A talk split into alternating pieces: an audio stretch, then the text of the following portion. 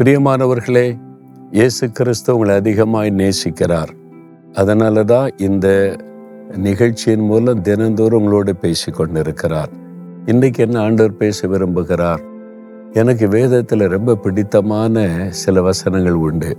அதில் ஒரு வசனம் நான் உங்களுக்கு சொல்கிறேன் எனக்கு ரொம்ப பிடித்தமான வசனம் மாத்திரம் இல்லை இந்த வசனத்தை வைத்து அடிக்கடி நான் ஜெபம் செய்வேன். அந்த வசனத்தை கொண்டு ஆண்டவர் உங்களோடும் பேச விரும்புகிறார். அப்போஸ் நடபடிகள் பதிமூன்றாம் அதிகாரம் இருபத்தி ரெண்டாம் வசனம். தாவீதை என் இருதயத்திற்கு ஏற்றவனாக கண்டேன். எனக்கு சித்தமானவைகளை எல்லாம் அவன் செய்வான். அன்று சொல்ற தாவீதை என் இருதயத்திற்கு ஏற்றவன். A man after my own heart என் இருதயத்திற்கு ஏற்ற ஒரு மனிதன். என்ன ஆண்டு செய் எவ்வளோ பெரிய பாக்கியம் இல்லை எவ்வளோ பெரிய தேவன் வானாதி வானங்களுக்குள்ளார் அவ்வளோ பெரிய தேவன். ஒரு மனிதன் தாவிது என்ற மனிதனை பற்றி சொல்லும்போது என் இருதயத்திற்கு அவன் ஏற்றவன். சொல்லும்போது அவருடைய உள்ளத்தில் ஒரு மகிழ்ச்சி.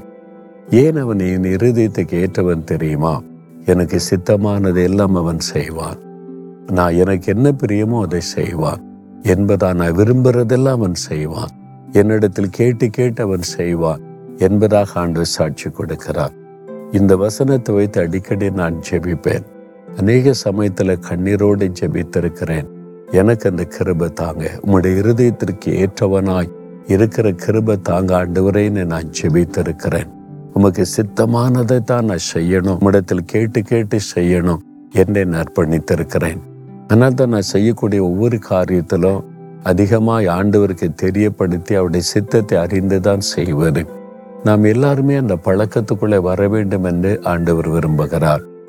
ஆயிரத்தி தொள்ளாயிரத்தி எழுபத்தி ஒன்பதாவது வருஷம் நான் ஊழி ஆரம்பித்து ஒரு வருஷம் கூட ஆகலை அந்த டைமில் சகோதரர் டிஜேசி தினகரன் அல்ல ஒரு தெய்வ மனிதர் இல்லை அவங்கள முதல் முறை நேரில் சந்தித்து பேசுகிற ஸ்லாக்கே கிடைத்தாரு நான் உங்களுக்கு ஒரு கடிதம் எழுதியிருந்தேன். உடனே அவங்க தம்பி வாங்க உங்களை பார்க்கணும்னு சொல்லி எனக்கு தகவல் கொடுத்தாங்க. சென்னையில் இருக்கிற இயேசு அழைக்கிறார் அலுவலகத்துக்கு போயிருந்தேன்.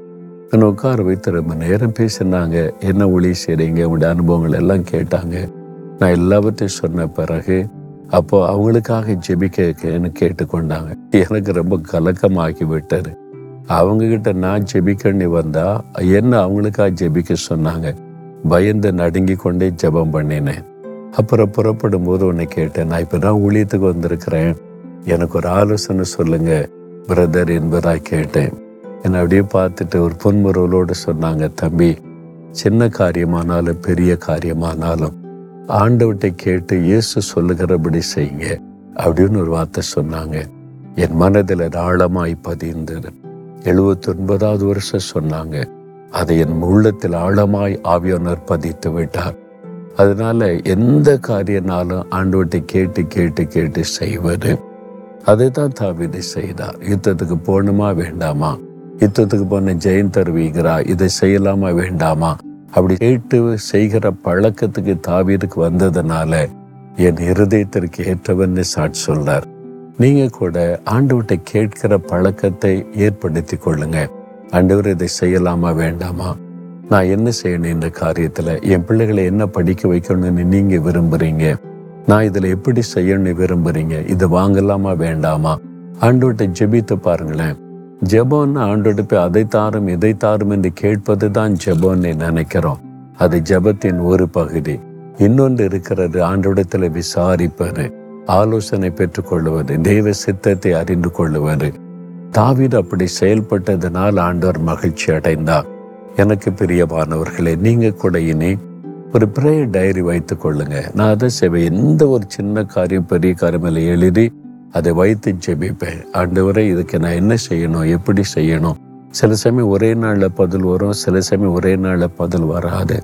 நாலு நாள் கழிச்சு ஒரு வாரம் கழித்து ஒரு மாதம் கழித்து கூட பதில் தருவார். அது வரைக்கும் பொறுமையா இருக்கணும். அவசரப்பட்டு நாம இஷ்டப்படி செய்து விடக்கூடாது இந்த மாதிரி ஒரு ஆவிக்குரிய வாழ்க்கையை அமைத்து கொண்டீங்கன்னா உங்களுடைய வாழ்க்கை நல்லா இருக்கும். சந்தோஷமா இருக்கும். இயேசுவோடு நெருங்கி வாழுகிற அவருக்கு பிரியமான வாழ்க்கை வாழுகிறோம் என்ற மகிழ்ச்சி இருக்கும். சின்ன சின்ன தவறுகள் வந்தாலும் தேவன் சுட்டி காண்பித்து கரெக்ட் பண்ணி நம்ம அற்புதமாய் நடத்துவார். அதனால் ஆண்டவரோட பேச நீங்க பழகி கொள்ளுங்க. தாவிதை போல நம்முடைய இதயத்துக்கு ஏற்றவனா இருக்கு நீங்க விரும்புறீங்களா? ஆண்டோடைய இருதயத்துக்கு ஏற்றவனா இருக்க நீ விரும்புறீங்களா? முதல்ல விரும்பணும். ரெண்டாவது ஜெபிக்கணும். தேவன் அந்த கிருபை தருவார்.